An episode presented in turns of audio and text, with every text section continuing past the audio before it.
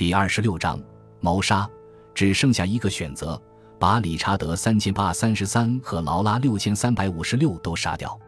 虽然执行起来有点复杂，但这是唯一可行的方案了。具体如何行动，先不去想，首先要选好武器。他决定用刀，这也是他唯一能弄到的武器了。枪、毒药之类的工具，他根本弄不到。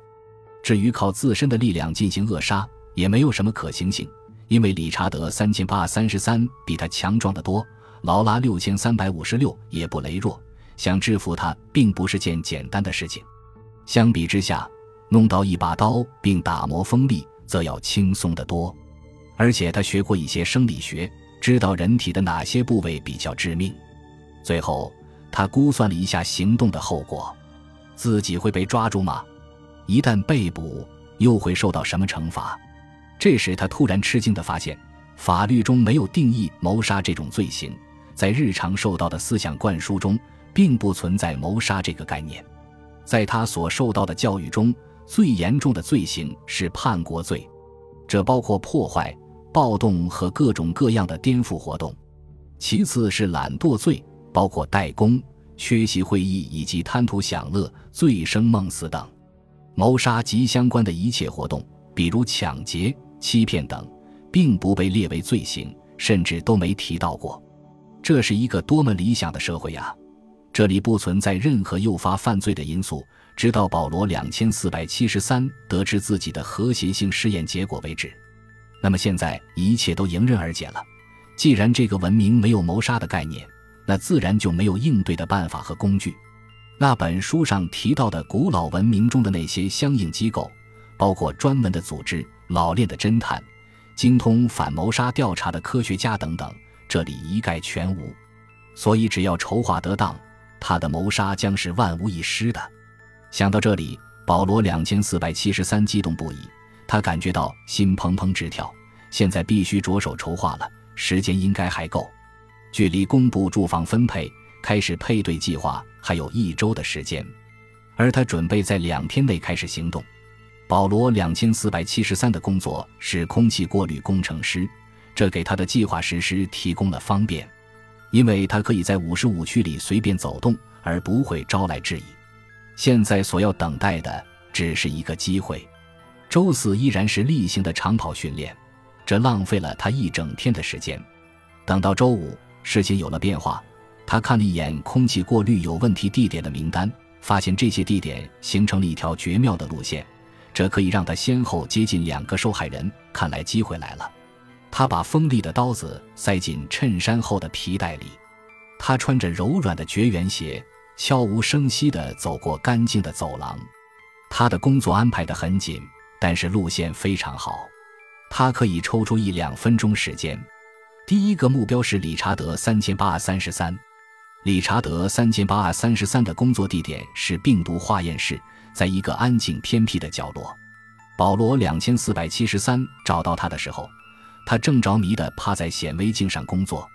保罗两千四百七十三轻声地打招呼：“祝贺你，理查德。卡洛尔是个好姑娘。这里是个实施谋杀的好地方，被监听或者监视的可能性很小，因为理查德三千八三十三和劳拉六千三百五十六从来都是安分守己的，所以不会受到特别的监视。”而且卫兵们也很少会在工作时间监视别人。谢谢，理查德三千八三十三说，但他的心思不在卡洛尔七千四百二十七身上。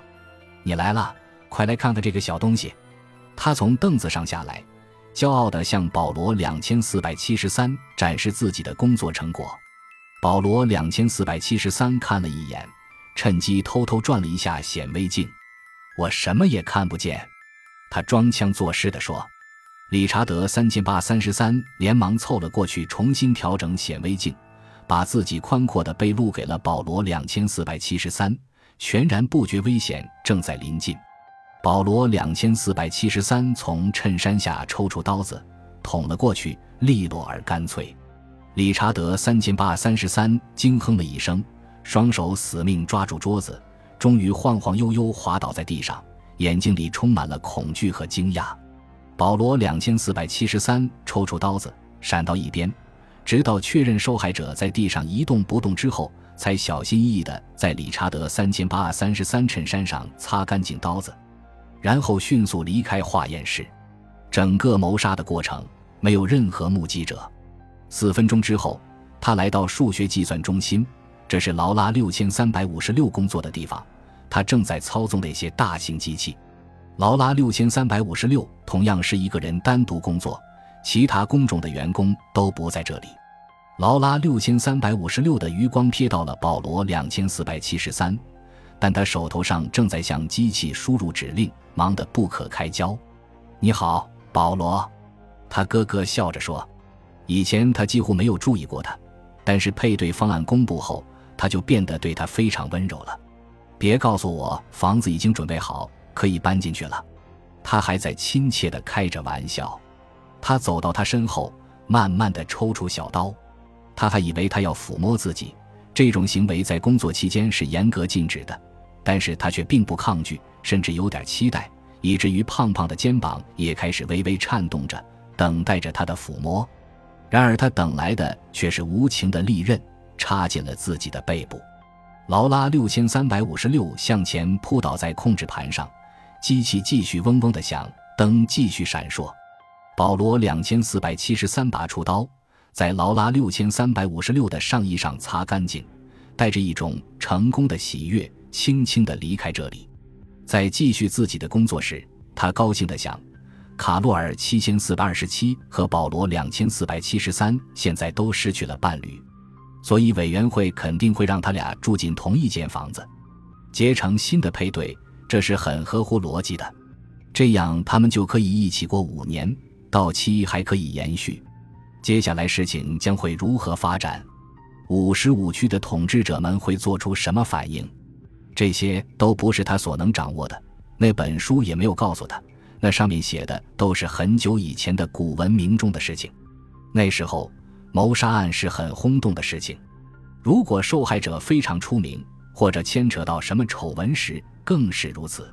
报纸会对凶案进行详尽的报道，还会随着案情的发展进行追踪报道。最后，当凶手被抓到时，还会报道审判的过程。整个事件可能会持续几个星期、几个月，甚至几年。保罗两千四百七十三很忐忑地关注着事情的发展，在五十五区。当天下午出版的《进步新闻报》根本没有提凶案。那天晚上在娱乐中心，除了理查德三千八百三十三和劳拉六千三百六十五不见了之外，也没有什么异样。保罗两千四百七十三在那里看到卡洛尔七千四百二十七。自从公布配对结果后，他还没有跟他说过话。他把他从同伴那里带到一边，小心地问他：“理查德呢？”他耸耸肩，不知道。我没看见他，他对他的态度感到很振奋。理查德三千八三十三的失踪了，而他却一点也不关心，好像他根本不知道配对这回事一样，好像根本不在乎他。那么，当这件事结束后，他会很乐意接受和自己在一起。整个晚上，他都和他在一起，感到幸福而且满足。